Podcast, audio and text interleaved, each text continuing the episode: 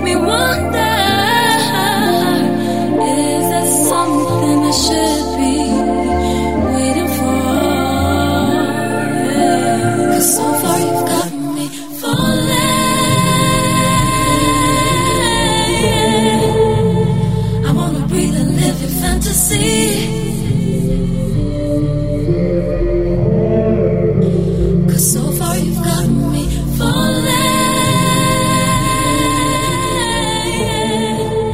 guys. Welcome to the OFS Chats podcast. Today, your host Peter Mebe is going to be hosting a conversation that is very important. Um, I think, especially considering the context of the country we're in, uh, the current climate of the world that we're in as well. Uh, I think mental health is a very important conversation. Hint, hint, that's the conversation today. But more so importantly, relative to the t- professions that our guests are within, uh, it's important to kind of cover their journeys within what they do for a living and also more so to the advocacy they do in the space of mental health as well. And I think that's going to shed light on us understanding the importance of kind of talking about mental health, but also on the back end side, because sometimes we always speak about the issue of mental health, but we never speak about people within the space. Uh, and more importantly, people who ha- take concern about it and kind of play keystone roles in kind of changing the world and how people view the issues around mental health and other stigmas related to the mind. Uh, so that's what today is going to be about, just covering those t- dynamics around these people's lives and also the issue around mental health on a global and societal scale. Uh, but before we start, I think it'd be important for me to give proper introductions. But what we're actually going to do is each person is going to have the opportunity to just give a simple, brief explanation of who they are, what they do, what they're based, where they're based, and anything other important information they need other people to know. Uh, so I guess I'm going to go in sequence of how I view people on my screen. So Nokuthula, the floor is yours. Just give everyone a simple introduction of who you are. And yeah, anything you want to share shortly. Um, good evening, everyone. Um, thank you, Peter, for having me. Um, I'm very passionate about mental health, so it's a pleasure to be here.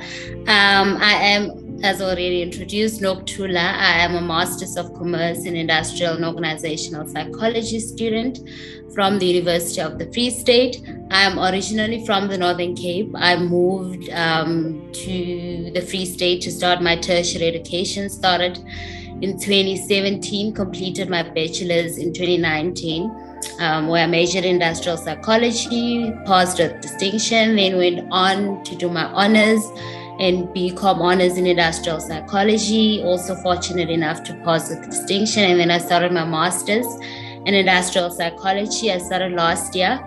Um, and I finished my coursework and moved to Cape Town this year to do my practical side, my internship um, at um, TFG. So I'm based in Cape Town now. Um, I'm an intern industrial psychologist um, and I deal with the psychometrics. So I'm basically in the psychometrics team. Perfect, perfect. I think, yeah, perfectly summed up.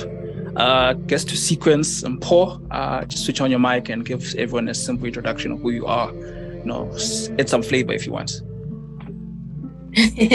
All right. Thank you so much, Peter, for that. Hi, everyone. Uh, my name is And I am based in the east of Johannesburg. But then, um, in terms of practicing and psychology, I'm based in Midrand at a private mental health clinic called Siweya Wellness.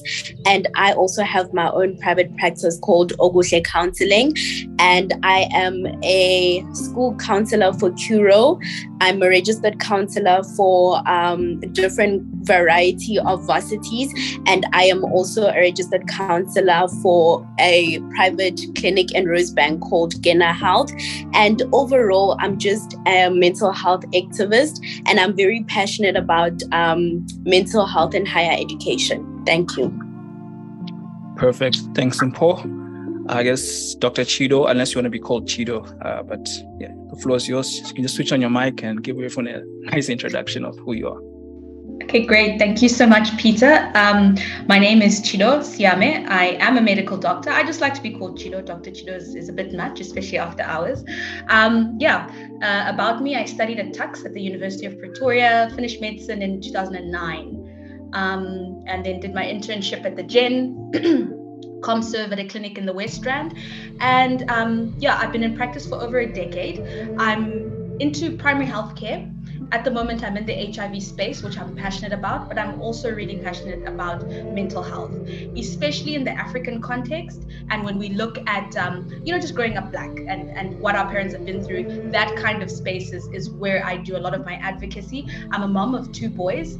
Um, so mental health for men also is, is top of, of my advocate, advocacy um, sort of uh, list. So yeah, that's me, Chido. Perfect, perfect. And last not least, uh, Sindiswa, floor's yours. Uh, as they say, the last person drops the mic after they give the introduction. Um, hi, everyone. Thank you, Peter, for this great platform um, to speak about a very important issue. Um, as introduced, I'm Sindiswa, based in Dahiso. I'm a licensed wellness counselor, but very much rooted in community work. I'm also a founder of mental health NPO that promotes mental health in primary schools. And my biggest passion and my biggest aim is to just create accessibility to mental health care and mental health information. So thank you so much for having me. And yeah, that's me. Perfect. I think yeah, everyone's given a, a overview of who they are, what they do, and where they're based, and I think that's good enough. But I think obviously, as we're having the conversation, people get more knowledge about what you do in terms of your your responsibilities, in terms of your role, your job, and so forth. But also on a personal level about how, especially the topic around your profession, also mental health links to you as an individual. And I guess that's the important thing to treat you guys as an individual and not necessarily your title or your your so your job because you are people as well. And obviously, even these kind of topics do relate to you as human beings as well. So I think that's mm-hmm. important context to kind of illustrate. But I guess before we start necessarily the full deeper, deeper side of the conversation, um, typically every episode I try to start the conversation with a quick, you know, quick answer, quick fire questions that, you know, try to keep your answer short. Uh, so what I'm going to do, obviously, I've asked some people have obviously asked me some questions, and again, this is very casual, so please don't have Google on the site there, and you have like really How do I answer this question? Yo, uh, but obviously, these are going to be very simple questions that people have asked me. These are more so if these are myths, if these are truths, I mean, truths are not, and so forth. Uh, so from the same sequence, you obviously introduced ourselves. I'm going to continue with that same sequence. Uh, so yeah, uh, but then most importantly, if you have any questions, feel free to interject, or you can, if you know Zoom, you can just raise your hand or whatever the case be. Uh, but let's just try, obviously, for the sake of time, keep your answers not too long-winded uh, for the sake of time. But I guess the first question I have, and this was one of the questions that started the idea of having the podcast uh, episode around mental health. And I guess I'll start obviously with Nokuthula. Uh, there was a, there's obviously stigma around mental health, and the person made a statement to me in reference to probably ask one of you guys is that mental health is a first world problem. And I want to see what's your interpretation or your view on that particular point is, you know, what is your view? Is mental health something that's reserved for the quote unquote privileged? Um, and I guess the context of that, of what he was saying when you explained it to me, because I asked him, what do you mean? He was basically saying that, look, as a person in Africa, I have a job, I have responsibilities that my mental health of takes a back burner because I'm trying to survive. I'm trying to, you know, make a living and just do okay. So what's your view on that particular statement? Mental health is a first world problem. You can just unmute yourself. Mental health is a what problem? First world problem. Hmm. He elaborated and said what? Please repeat. Uh, so he basically said that as a typical African person, you have so many other responsibilities. You have your family, you're obviously trying to get a job, you're trying to feed yourself, that your mental state kind of takes the back burner. You, you to go see a therapist becomes, I'll, I'll deal with it later kind of thing. What's your view on that? Is that true? Is it is not important? Uh, you just unmute yourself. Yeah. This question is actually a trigger because I have been there um, and I've had that thought and I've shared that same sentiment sentiment until I reached complete burnout.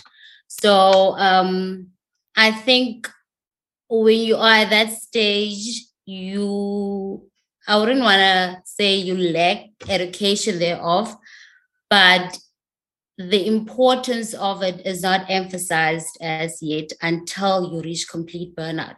I think we have this issue where we want to experience things first and experience um, the negative or an impaired mental health first before we understand the importance thereof. So it's a myth. Yes, that statement is a myth. Um, and it shows that we need to educate more. So, yeah. Yeah. Okay. Perfect. I think yeah, I'd probably agree with you in that case. Although I guess maybe to now lead to the second question, I'll go to Mpho. Um, obviously, you've heard the question around this the, the idea that it's a first world problem. In in your in your view and your maybe your profession, uh, when it comes to the subject of mental health, um, is the issue around access in terms of one, you need to have money to see someone when you have mental health issues, or is that not the, is that, is that not the case, Simple? Okay, um, I think this goes both ways now. So the first one, I'd say that yes, in terms of access, um, when we look at the structure of South Africa and how it is, um, oh, the only people that are able to actually access quality mental health services are people that live in suburbs, are people that live in more um, posh areas or, or more good looking areas. Whereas if you look at like the dis, the the more of the like um disadvantaged places there isn't much access into mental health in those spaces. And if there is access to mental health then it's not um services of quality that are delivered to those people. So their services in a way they are limited and then, can you please repeat the other parts of the question so that I can remember? Ish, my mind is working overtime. No, I think you kind of answered it, but it's just mostly to understand access of mental health. Is it an issue around money, or is it other barriers that, in your view? Also, I think it's just a matter of education. You know, as Nokuthula said, the fact that uh, people aren't really educated when it comes to mental health, especially Black people. Black people still think that uh, mental health is a white man's disease and it's never a Black person's disease. Hence, it's easier for Black people to take anything that's related with mental health and put it um, backwards and then focus on more on other things that they deem to be more important than their actual mental health. So when the breakdowns and the mental breakdowns, the emotional mental breakdowns happen, that's when people only pay attention to mental health and the impact that mental health can have on your overall function. Okay, now I think that's that's perfectly kind of gives illustration around one not necessarily just limited to money, but also an issue around education around the topic of mental health. So I think that's very well contextualized, and I think we're going to delve a bit into that as well. Uh, Chido, on your side, and this is another not necessarily a question, but a statement. And maybe you can just demystify if it's wrong or, you know, prove if it's right. Um, and, and, I'm trying to phrase this in a way because the way the person asked is a bit very blurry. But the question or the statement is um, avoidance is not always bad. And he basically left it at that. So he, his, his context is distraction is not always a bad thing when you have a challenge of mental health. What's your view on that? Um, okay, in the way that I understand the question, I think um, distraction, if you're saying, you know, distract yourself away from um, focusing on the issue, perhaps now you are feeling down, you think you might have depression, and then you want to distract yourself, or maybe you've had trauma and you're like, okay, let me focus on something else, let me focus on work.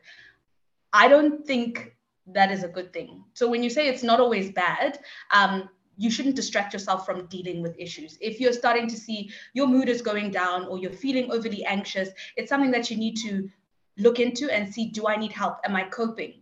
Um, I think there are some types of distraction. That's not really a distraction, but it's more of um, I wouldn't call it a coping mechanism, but things that we do to increase our, our mental health and wellness. So if you say, you know, I, I know that I'm struggling, I'm having a depressive episode at the moment, I'm using depression as an example, um, I'm going to start running, I'm going to take up running. You're not distracting yourself, but you're um, bringing in activities that increase serotonin, which is the happy hormone in the blood, and you are not focused completely to be like oh my goodness this is me and i'm stuck here and and and and and and and so I sort of agree, but to say distraction, I wouldn't say like distraction. Distraction is bad. But if you are dealing with things, but you also just don't completely focus on your mental health issue, but also, um, you know, you're, you're interacting with friends and you join a book club or you start running, that is a good kind of distraction, quote unquote. Um, I just don't have a better word for it, but just activities that that help you become more well-rounded and um, I'll stop there. I, I can talk a lot, so I'll stop there. no, I think we'll have ample time for you to kind of give a context around some of the co- topics we're going to cover. Uh, and I guess lastly, Cindy, so I guess on your part, and maybe this is to lead into the actual conversation. The difference in your view between, and this is someone asked this, so maybe obviously it's not maybe a lack of knowledge, who knows? Education is a thing, I guess.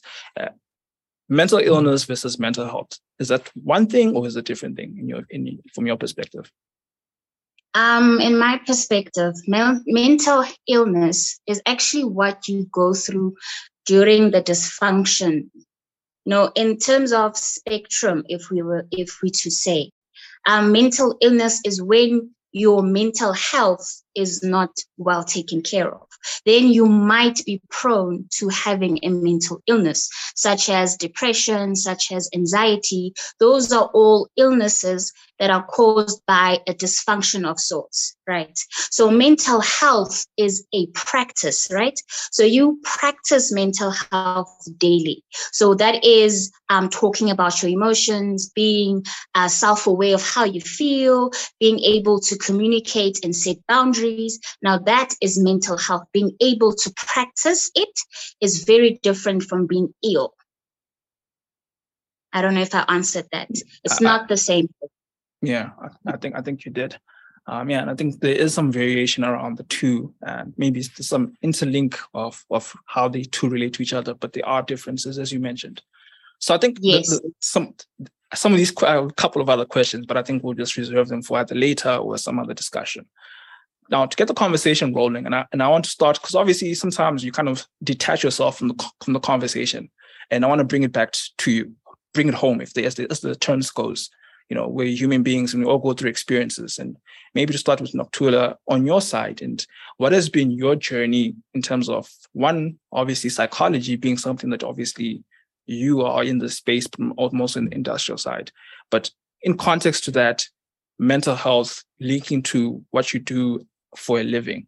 And I ask this question in the context that, for example, I'm in the financial space, if you want to call it that uh, financial institution or FSP, so forth. Uh, but people, obviously, relative to their jobs and their professions, experience different challenges. But most so, your journey into your profession and relative to that, what impact has your mental health been impacted by that? If you can just switch on your mic. I need three hours for this answer. I'm just joking.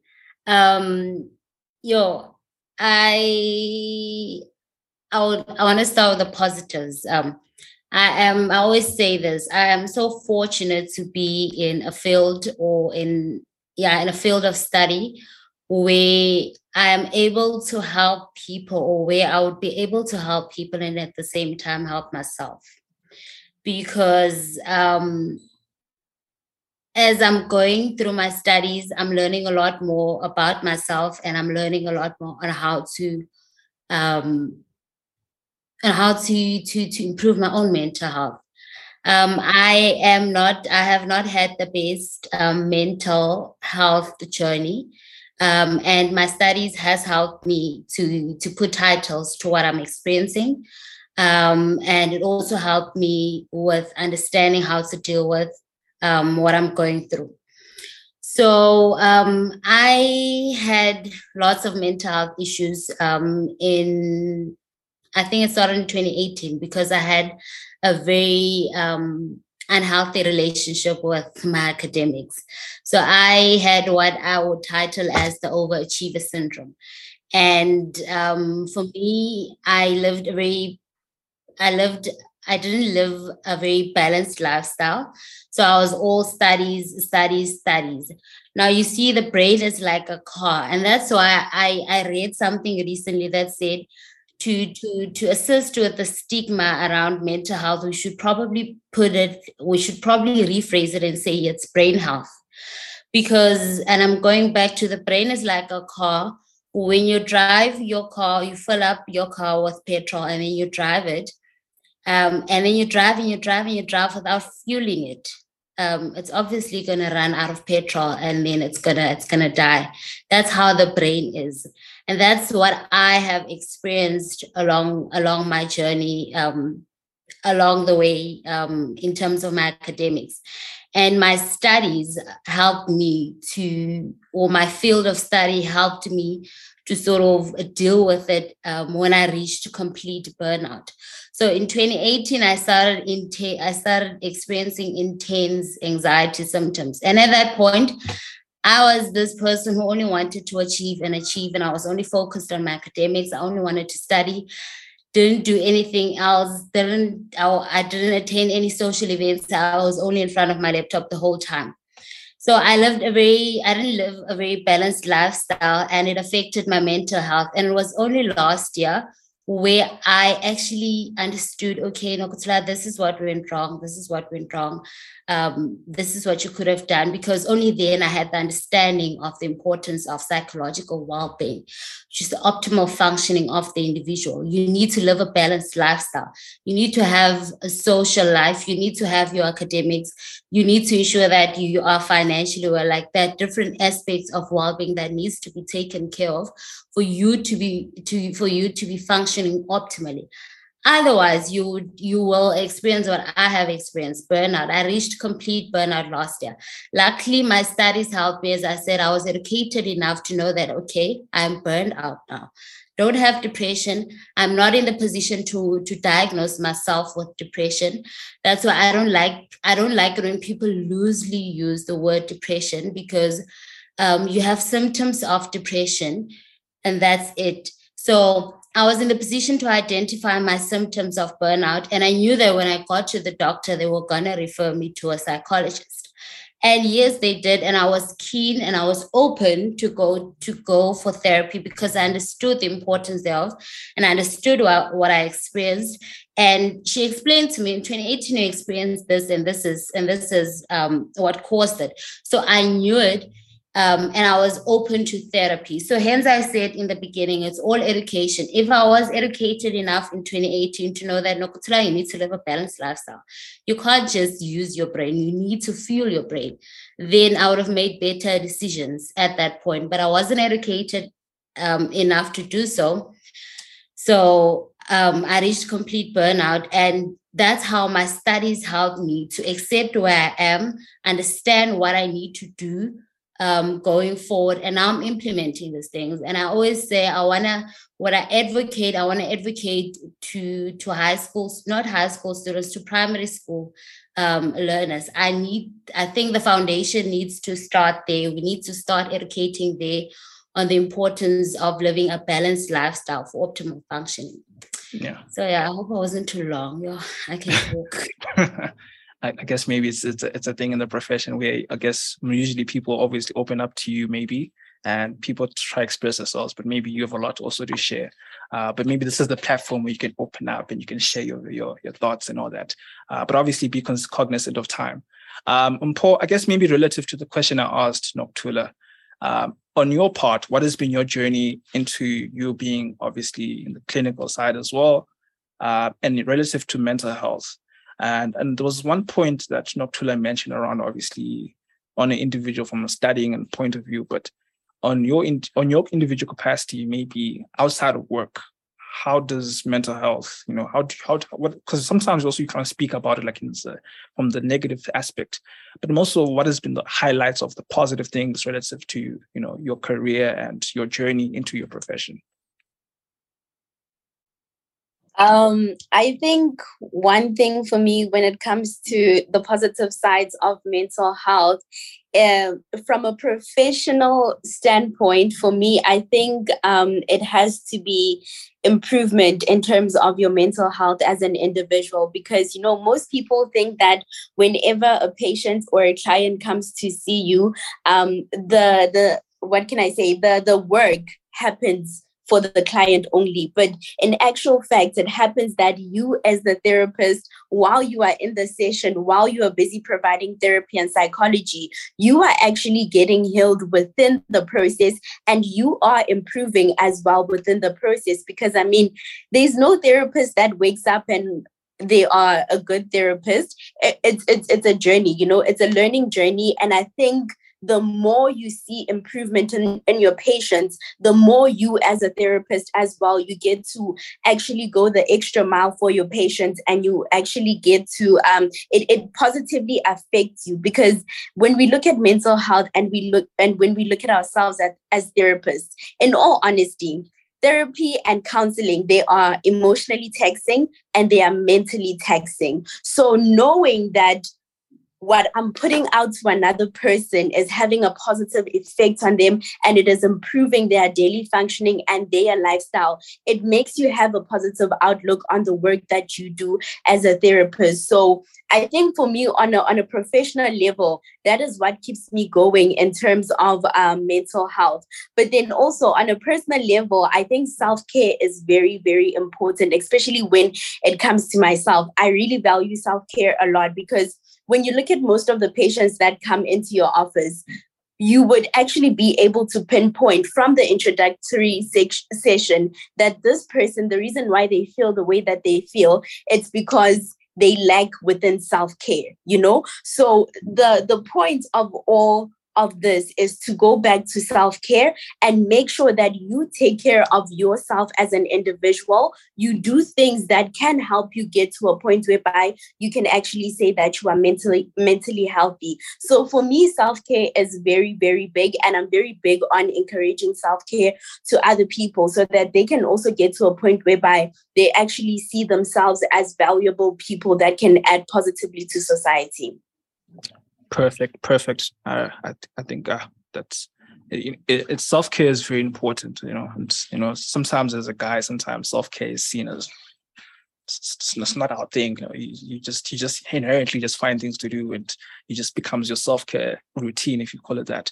But I think just identifying things that speak to that and you know prioritizing that and putting emphasis to it and is very important as for all people uh, Chido, and I think just to extend to what the conversation has been flowing to, you're obviously a medical doctor, and obviously, and some of the questions I even had one from someone who's obviously leading towards becoming a doctor in relatives to one, your profession, but also you obviously being a mother in this case as well.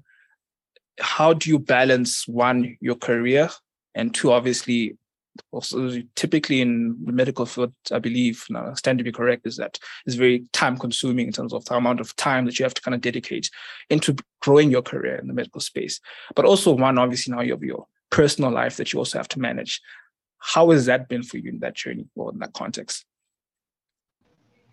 The journey has been so sucky. I'm still figuring it out. Um, that's that's the truth. I'm still figuring it out. I've been doing it. Um, my my oldest son is seven now and i've been i'm still figuring it out because you do and i think um, probably similar to everyone on this panel uh, the the path we've chosen in terms of career it's this usually you're a high achiever you're a person who wants to do the best and be the best and be the top and what what what um, so you have to put in certain hours it's been difficult um, so what i do sometimes like say now i'm on call um, I'm gone for like a day and a half. They don't see me. I don't, you know, drop them off in the morning like the other moms. They've become used to it, but they struggle as well. So when I'm home, I try to be completely present. I try to be um, phone away. And so, like now, today, I made an exception, but usually I don't do things after. Like if I've knocked off, I'm home and I'm mum. Um, otherwise, you start to lose that connection, and and the kids will. My younger one is is um, very expressive, and just the other day he was crying, and he said to me, "Mum." I you don't spend enough time with me. And this is a five year old who I'm glad he's able to identify his feelings and, and say them um, and trust that I'll be able to do something about it. But it makes me sad. So I'm, I'm figuring it out. I'm figuring it out um, one day at a time. So there's a lot of guilt there. Um, you're a mom, but in the workplace, you're a Black woman. So you have to work twice as hard as everybody else for people to, you know, tip their hat to you and say, okay, well, she's doing well. So, it's it's it's a journey. It's a journey. And and you do you feel guilty you feel sad a little bit to be like yo these people um do they have a mom? Is this what moms do? You know the mom who cooks like twice a week is that what moms do? But um i'm figuring it out and hopefully i won't hopefully hopefully it'll work out. I won't like damage them and then they'll need like therapy later. Yeah. So yeah I, I really appreciate that. I hope when your if your son ever sees this episode, podcast episode, he's not going to recognize this is the people that took away time between mom, mom and son. Uh, but yeah, I, not I really, at all. Perfect. um, Cindy, so I, I guess to the flow of the conversation, I think we'll cover a few other points as well for the sake of time. What has been your journey, and relatively so as well? How do you manage the aspect of your personal life relative to your career as well? Um, yeah. Um, for me, um, especially especially what Mpho says, I resonate with that a lot because you actually do learn how to take better care of yourself in session with the client. Because personally, like I feel it's important for me to be truthful, you know, and to be genuine with my clients because I cannot say you must do something that I myself have never done. So most of the, the techniques and most of the therapy sessions and activities I give my clients, I try by all means to practice them myself. So one of them that has really helped me because um, I am a poet, I'm a writer, but you would be surprised how sometimes I cannot identify how I feel at all there's no connection with my feelings. So there's a activity i like doing with my clients that every day after work you just switch off and you just ask yourself genuinely how you feel. And you use you just find one word or two words and you write them down. And then you identify why you feel that way and then you identify what did you do with that feeling. Just that activity alone has really helped me maintain my mental health because then it also helps you set boundaries.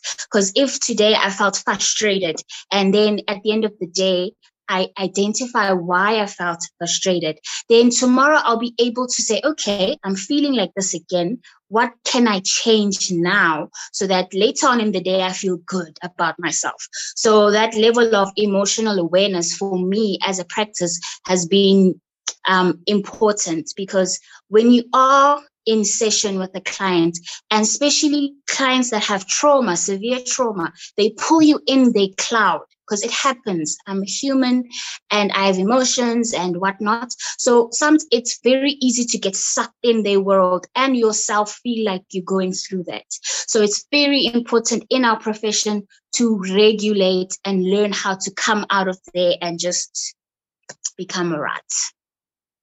Perfect. So that's what I do.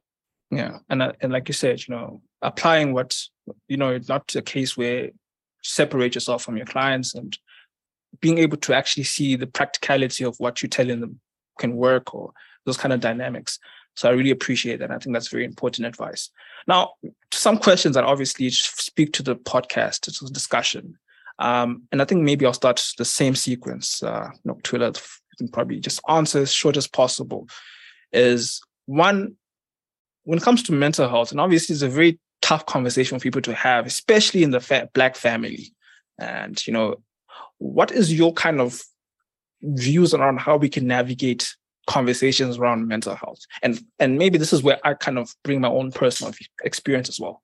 So obviously being the last born and i come from a very quote unquote patriarchal you know the father is very doesn't express himself is the guy who goes to work comes home expects food to be cooked for him.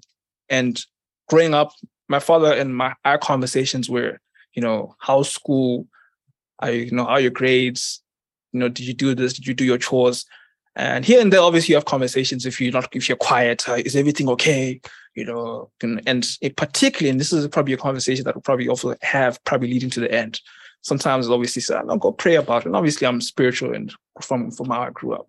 But sometimes the conversation never speaks to actual speaking about how you're feeling uh, and what is your view around mental health relative to the family dynamics not good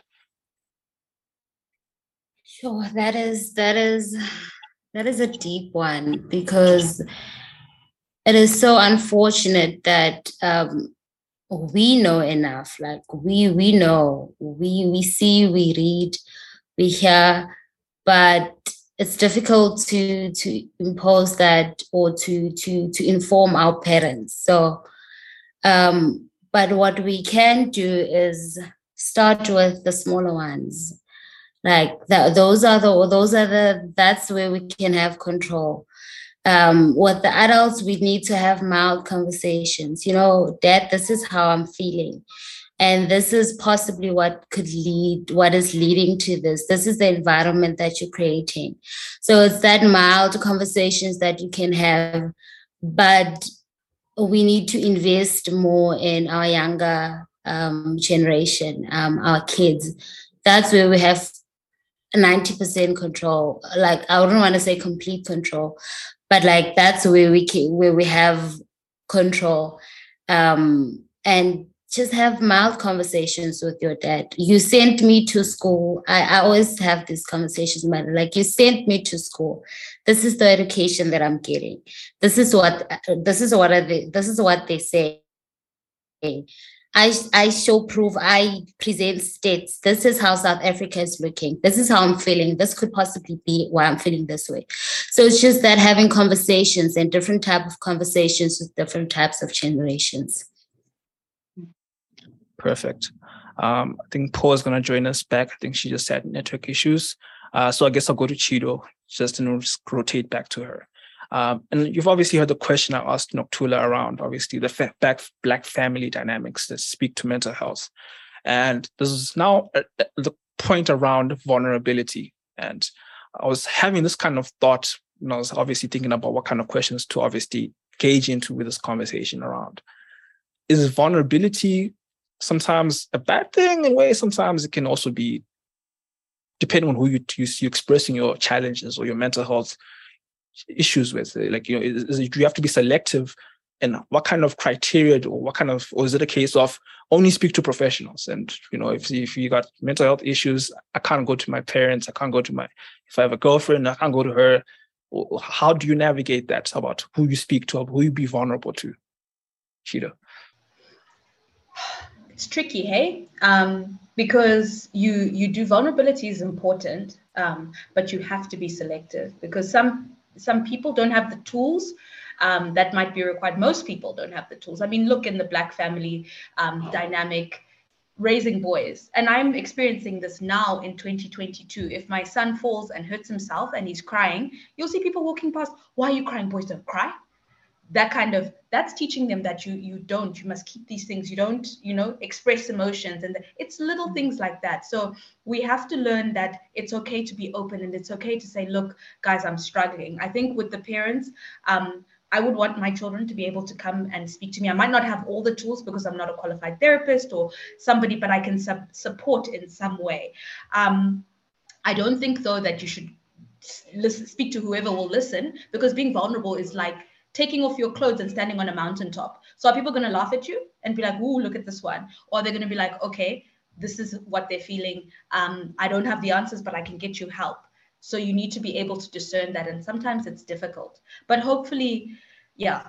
If, if in doubt, I think speak to a professional because um, some people can say some stuff that's that's damaging or that'll you know throw a person off completely um, you know like for example suicidal thoughts. If you think you know I'm, I'm thinking of hurting myself.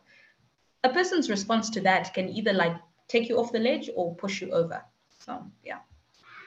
Very true. And i guess now leads to another point questions for the sake of time and i think uh Mpho and Nokuthula will probably join us back. Um cindy so there was a question that i obviously was asked to ask. And this is relative to, maybe this is a question I hope everyone was able to hear, but I was too probably laid back to everyone else as well. Is there's an aspect whereby obviously you being a person someone comes to when they have some challenges or they want to speak about, you know, mental health or their experiences, any thoughts that they have to be vocal to you about them. Do you find that because in African context, there's obviously priests, the elders, there's, you know, there's so many dynamics of people who hold responsibility. Do you think there's a disconnect between people coming to your services versus those going relying on obviously religious institutions, you know, traditional healers, you know, even social media, even if you want to edit that. What's your view on that? Um, my view on that, I've always said, Peter, that especially churches and especially traditional healers, anyone that sits with another person and talks into their life, I feel for one, they must be very well equipped and trained to deal with issues that might arise. Because you find that sometimes people are facing um, anxiety or depression or having an, an uh, episode of depression, right? And then now they go see they go see a traditional healer, and then because they are ill-equipped to deal with the matter that is being presented to them. They then channel them into paths whereby they might have not uh, necessarily had to go to. So I feel it's very important for them to be well equipped, not really deeply, you know, not really go for the whole degree, but understand the different problems that people have and be able to identify them.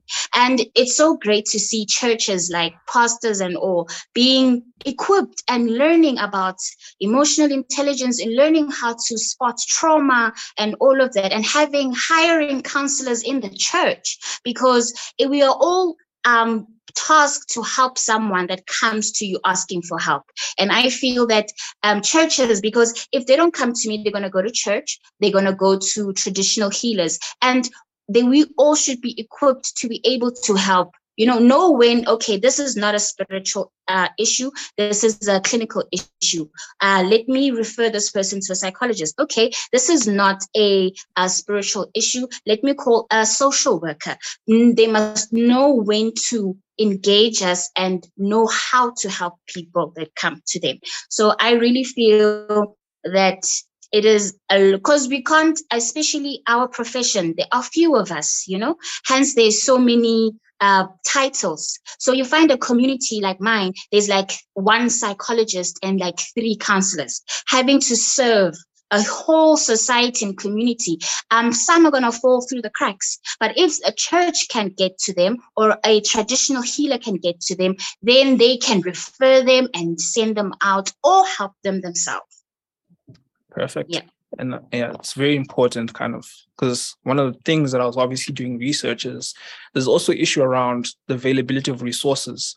So considering the dynamics of the pandemic of mental health in our society the amount of people available to assist people there's an issue around that. And whether the question is are those people also well equipped to provide their services within these communities if there's already not enough people available to provide uh, these mm-hmm. kind of services uh, which are within and I guess I'll go to Nokuthula after this, but let me start with Chido. Then I guess Mpho will hopefully join us just before we wrap it up uh, for the sake of time.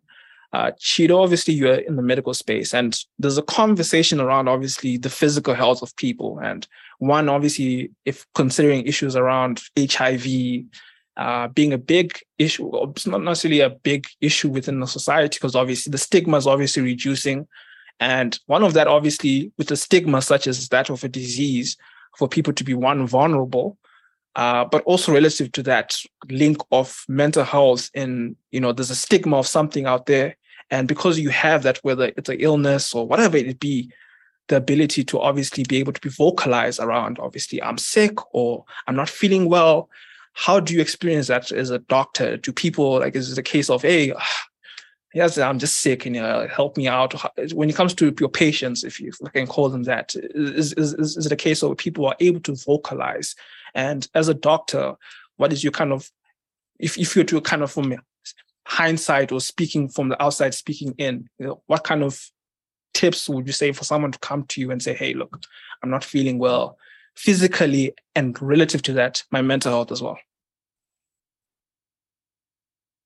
Thanks, Peter. That's that's such a loaded question um, because I think there still is a lot of stigma, um, just like with HIV, with mental health, because it's all like, oh, this one is crazy. oh this one that's that's what people they might not say it to you but that's how people feel and so you'll find a lot of the time patients don't they won't come um, a certain demographic will and I, I, must say it's more of the white patients and or, or more um, a certain demographic amongst the black population but the majority won't. They'll come with um, oh my tummy's sore and oh i'm tired and oh my back is sore like non-specific symptoms. And if as as i've learned as i've you know gained experience over the past 12 years or so I know how to pick it up now. And I'll be like, oh, okay, we can definitely sort that out. Um, but so how are things at home? And if you delve into that, usually like within the next five minutes, you're getting tears because the person is not well. They just don't know how to tell you that it's not here but it's it's here.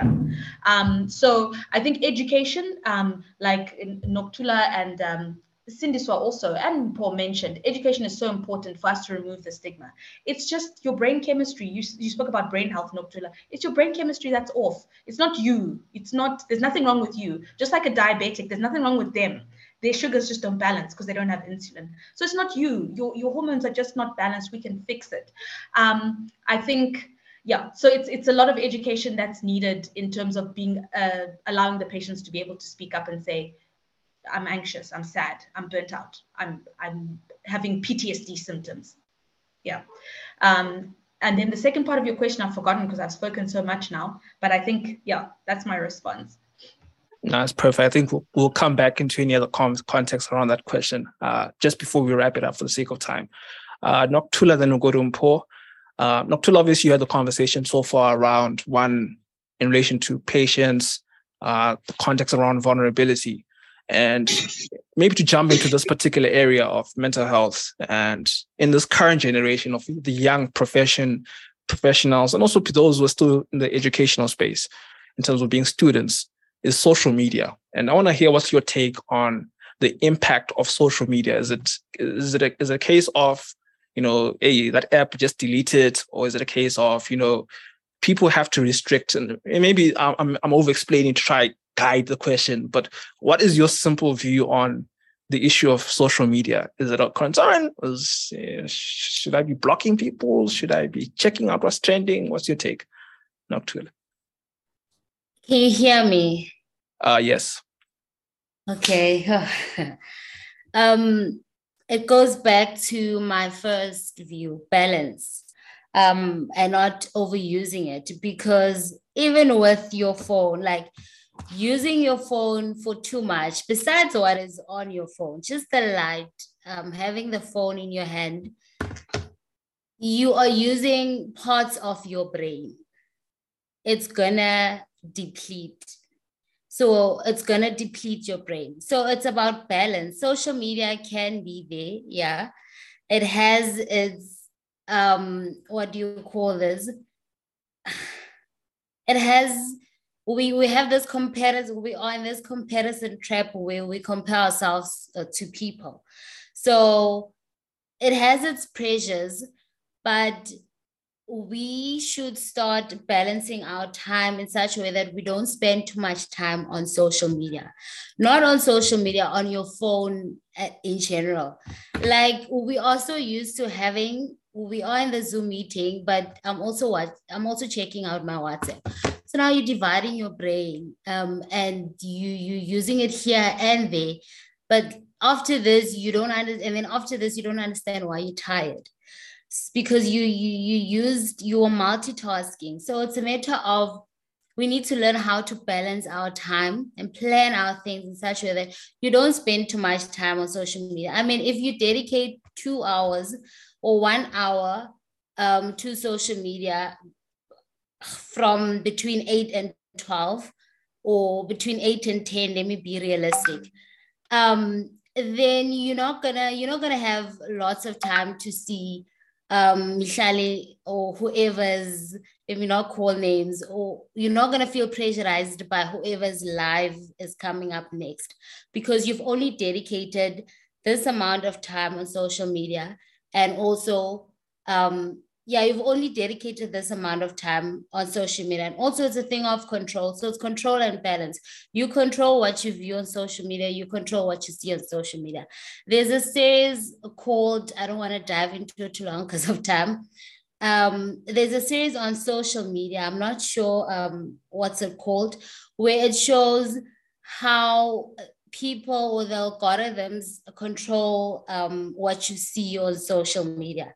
So next thing you view you view X Y Z for example, and then they bring things up that relates to that, and next thing you are on your phone for two hours, where you where you would have been on your phone for 30 minutes if you had controlled and balanced your time.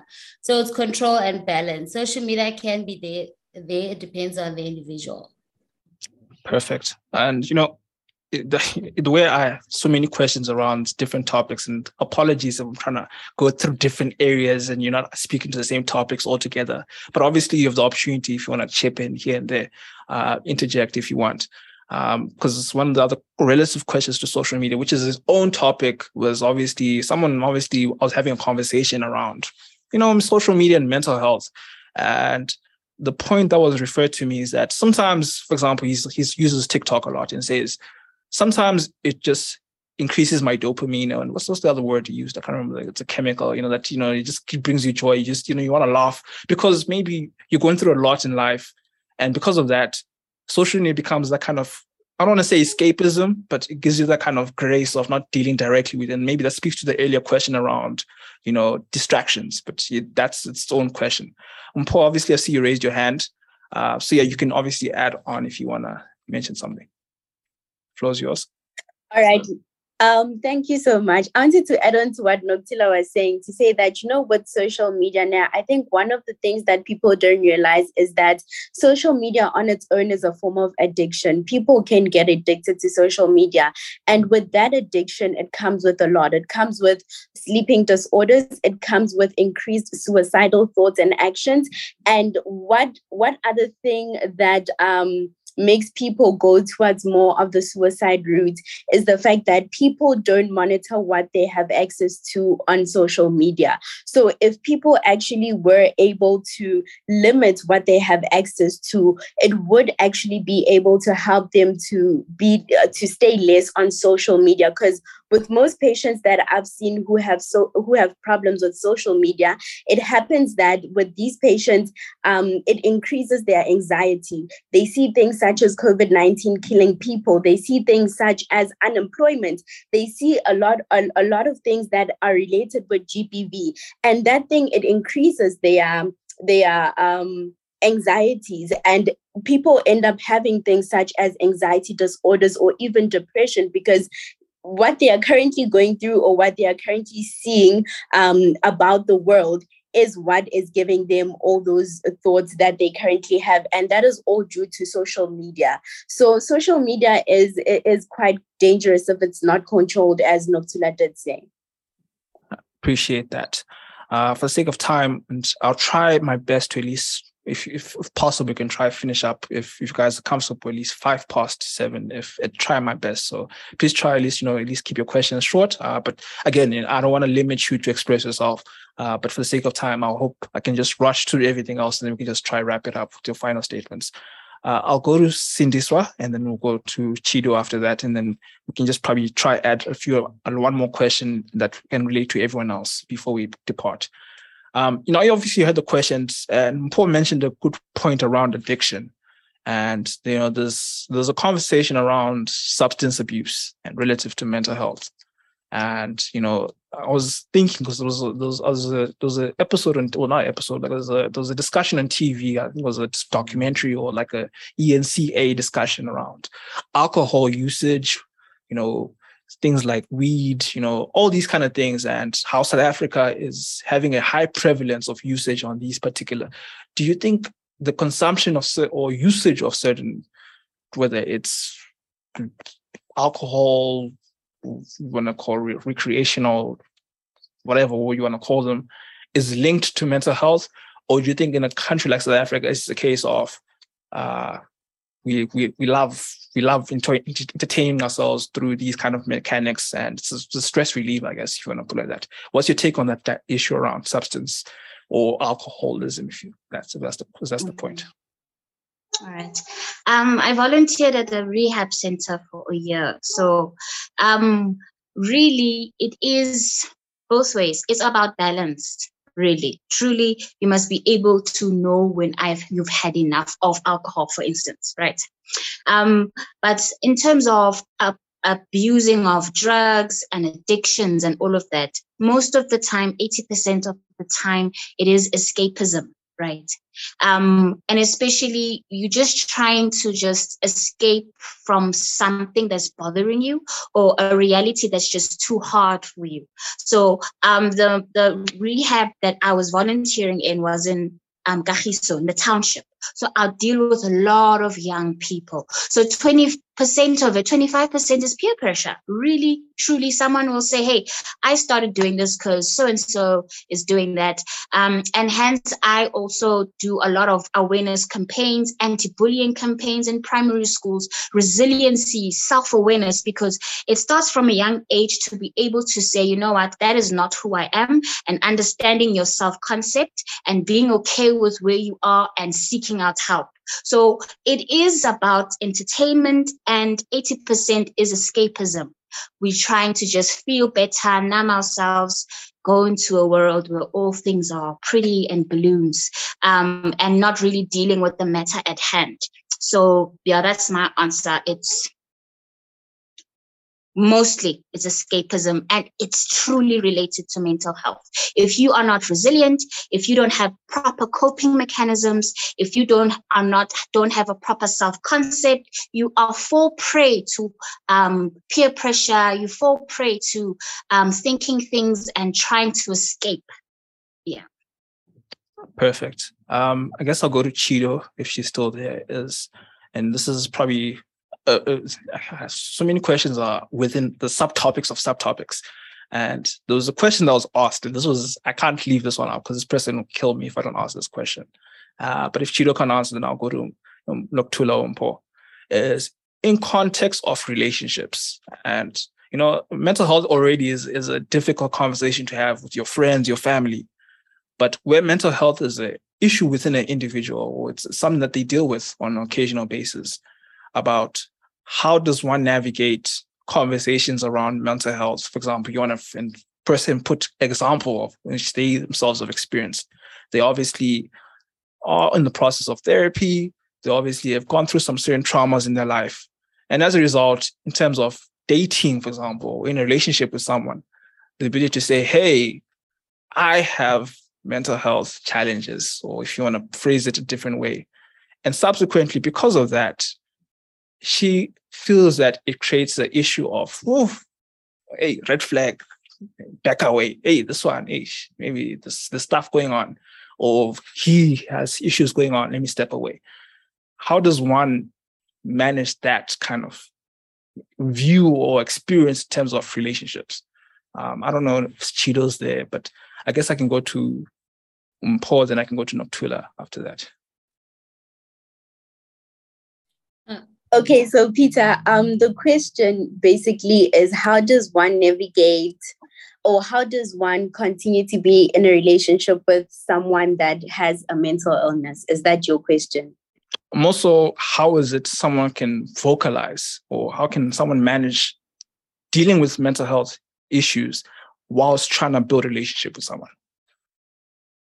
Okay, so basically, um, I think you know what, as as a person who wants to pursue a relationship and you know that you might have some sort of a mental illness, you have to be honest with yourself at all costs. It's important for you to to know whether or not you are emotionally ready or mentally ready to even be in that relationship. And when you know or when you have identified that person that you would want to be in a relationship with, it's better in the beginning stages you sit them down and you tell them that okay, this is my cha- these are my challenges. And the fact that okay i'm a depressed person or i'm a pre- i'm a person that has anxiety. And you tell them that in a case whereby my anxiety can go to an extent of being like this or my depression can go to an extent of being like this this is what you are allowed to do within the relationship. Because with what I've witnessed from from patients, um, people hide the fact that they have some sort of a mental illness, and the person, the partner, only finds out when they are now two years within the relationship, or even just deeper into the relationship, and you find um, them inflicting pain on that other person, you know. So I think it's just better that you have the conversation in the beginning stages and you establish the boundaries when it comes to um, the mental illness that you currently possess and how the person you are in a relationship with can act towards you if ever it reaches a certain point. So, if maybe it ever reaches a point whereby a person is within major depression, then you guys had an agreement from the beginning to say that, okay, it's fine for you to leave the relationship if you feel like you can't continue to be with me anymore. So I think that is how you can, in a way, navigate um, mental health and being in a relationship. Honesty is very important, and also setting boundaries is very important so that the other person doesn't feel obligated to be with you because you have a mental illness. Appreciate that. I guess I'll, I'll try ask one more question, and then we can just go to the wrap closing, not closing statement. It's not not a speech, but it's yeah, just go to the last round of of you know just your your parting words, if you can put it that. Uh, Nokuthula, then I'll go to Chido, then we'll just wrap it up one one last time. Nokuthula, obviously you had the conversation so far, and there's obviously you're in the you you're obviously work in a corporate space in a corporate big organization, and there's a question around career management, and relative to that, sometimes when you're choosing a job, sometimes you don't think about you know, you think about, okay, they're going to pay me well. You know, is, you know, is, is the career progression going to be achieved by me working here? But what kind of thought process should someone exercise around taking a job whereby mental health is factored in, in your view, briefly? Nokuthula. Um, you know, I always say with the unemployment rate in South Africa and um, and choosing careers it's so difficult to to tell people no leave toxic environments look for toxic cultures um, because people are unemployed um, and they need jobs. So this is one where i don't want to have too much of an, of an opinion um, due to the state of the country. Um, I'm, I'm still figuring it out but what I would say is, you know, being in the recruitment space, um, being in corporate, I do recruitment, I do psychometrics, I do a whole lot of people related things. You detect um, a company's culture or an organization's culture in the interview. So whenever you go to an interview um, and you you want to pursue um, a career in a specific um, space or a specific company, just detect or study the culture in the interview and think of if you see yourself growing in this company or not.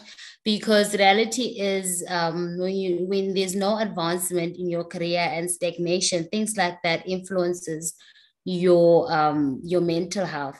So just make sure that um, you see a future in the company or in whatever space you're going to be in um, and study the culture upfront.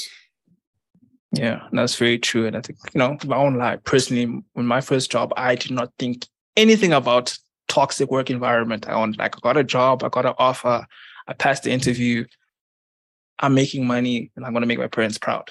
And I guess, you know, as you start working, you start realize, oof, yo, whatever I got myself into. But, you know, I guess, you know, as you, I guess certain things also like a learning process as you get older as well.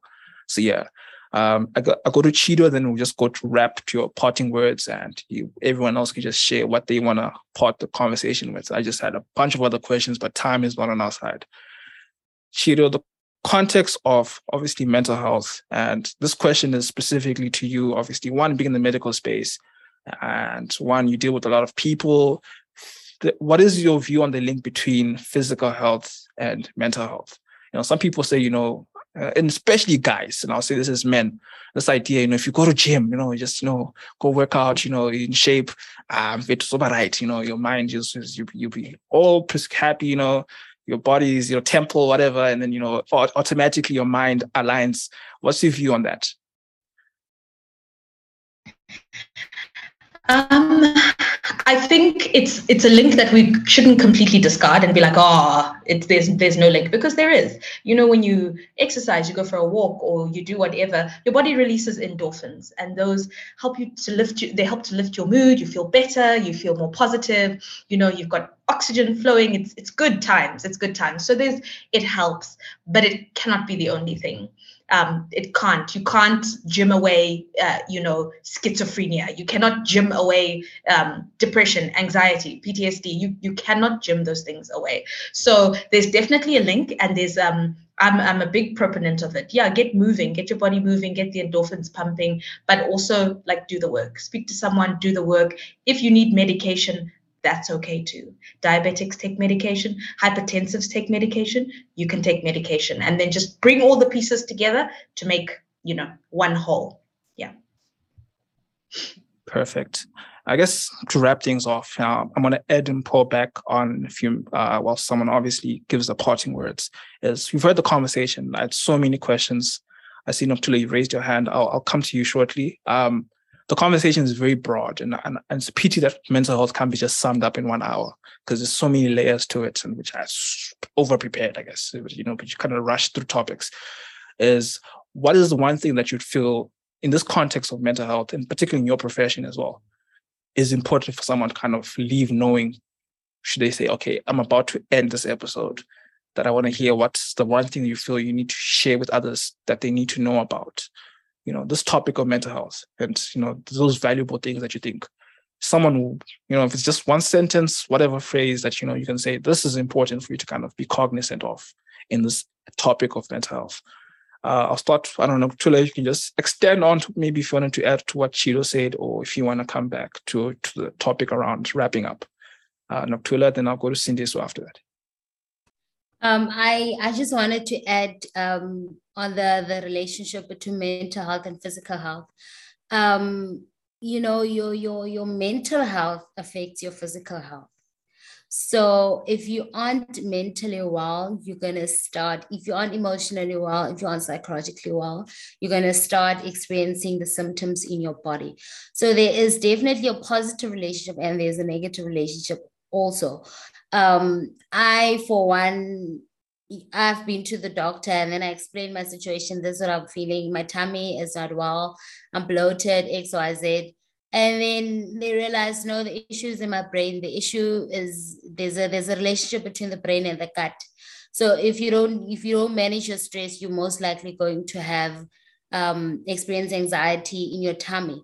So there's definitely a relationship. A statement that I'd like to leave with, if I'm someone going to answer that question as well, um, take time for yourself. Um, in the midst of all chaos, take time for yourself. Another one is embrace vulnerability, um, but make sure it's a safe space. Uh, make sure that you are vulnerable in a safe space. And lastly, let's leave the toxic um, toxic positivity. Honestly, we I think there's this toxic positivity where people just mm-hmm. want to focus on the positive side of things.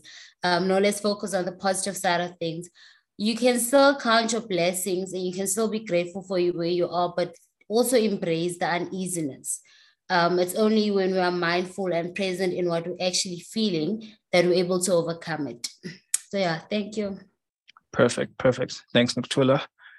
Uh, the floor is yours. I don't know if you want to share any parting words, and most importantly, share how people can also kind of get hold of you if they want to, you know, book an appointment or just speak to you.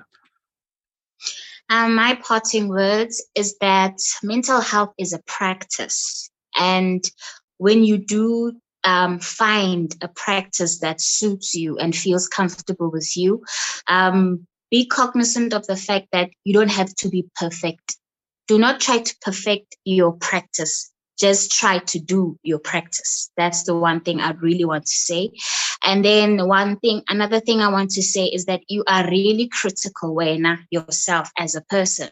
You are your longest relationship. So really do try to find ways of better relating with yourself.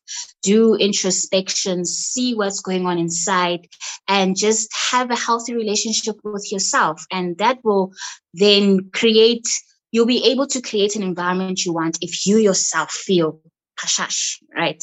So um, you can, however, call me or uh, book an appointment with me at on Instagram. It's mindful underscore therapy, um, tea and tubs. And you can just DM me, and then you'll find my numbers there and everything there. And then, yeah, we can take it from there. Thank you so much, Peter, for having me. This is an excellent conversation, and it was great.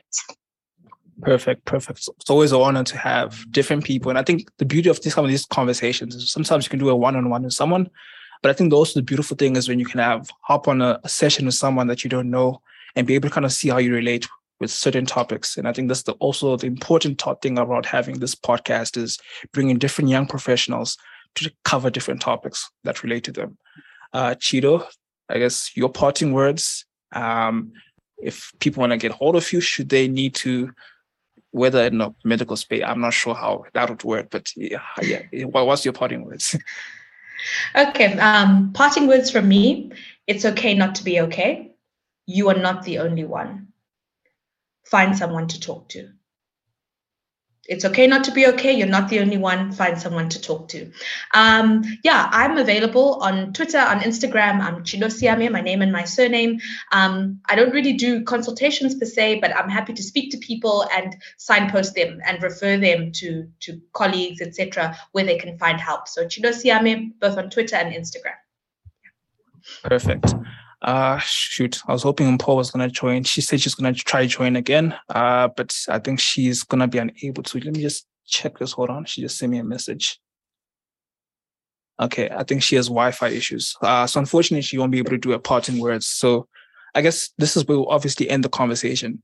Uh, as you probably all aware, there was probably some other guests were supposed to join the conversation all the way to Spoo, um, Kalebo Hire and a few other people, and maybe it's important maybe to think about doing a part two. Uh, and you know, especially I was thinking about it. You know, it was going to be an all-female panel. And I was like, ah, this topic also affects men. Where are the where are the male advocates? You know, and especially men who don't speak about mental health. Where where are they? And you know, I was like, oh, okay, you know what? The two guys who couldn't join, load shedding and the other lady and another lady couldn't join. There's so many other layers, especially finding time for people during the week is very difficult. Uh, but hopefully I'll, I'll, I'll try get a part two and maybe if you guys want to join again, but who knows? There are also other topics that we can cover and go more detail into some of those subtopics that we spoke around, whether it's substance abuse, relationships, and how you kind of would have share your views on that. But from the bottom of my heart, I want to thank you guys for availing yourself on potentially load shed a day on a tough day. You probably just have to cook. You have other responsibilities. You have children. You have friends, family relationships that you have to attend to. And you took an hour to at least talk to a strangers, which on my part, I can not be thankful enough for what you guys have shared in terms of your opinions and obviously your time, which is very important. And it's really, it's not something you can get back. So on my part, I want to thank you guys and um, just know that the podcast, so basically the episode should be out within a week uh, but hope by Monday, usually we have a turnaround of these four four days. Uh, so with Monday, I will let you know, send you all the links and all the clips. And yeah, and then from there, you can share the clips. Typically, I avoid posting posters. Uh, these people are going to be here in case they have challenges joining the discussion. So at least you know, like, oh, I was hoping I was gonna see Dr. Phil and I don't know Oprah Winfrey, and then ah, you know, Dr. Phil's PA said they can't join, and now here I am with the poster saying Dr. Phil and then yeah. But anyway, now besides the point, thank you guys for joining the discussion. I hope you have a great day and rest of your night, and uh, hope to see you at future discussions. Perfect. Uh, yeah, if you guys have any questions, perfect. Enjoy the rest of your evening, guys, and yeah, that's that's it for me. Cheers, guys. Thank you so much. Thank you. Bye. Cheers. Cheers. Guys. Cheers. Sharp,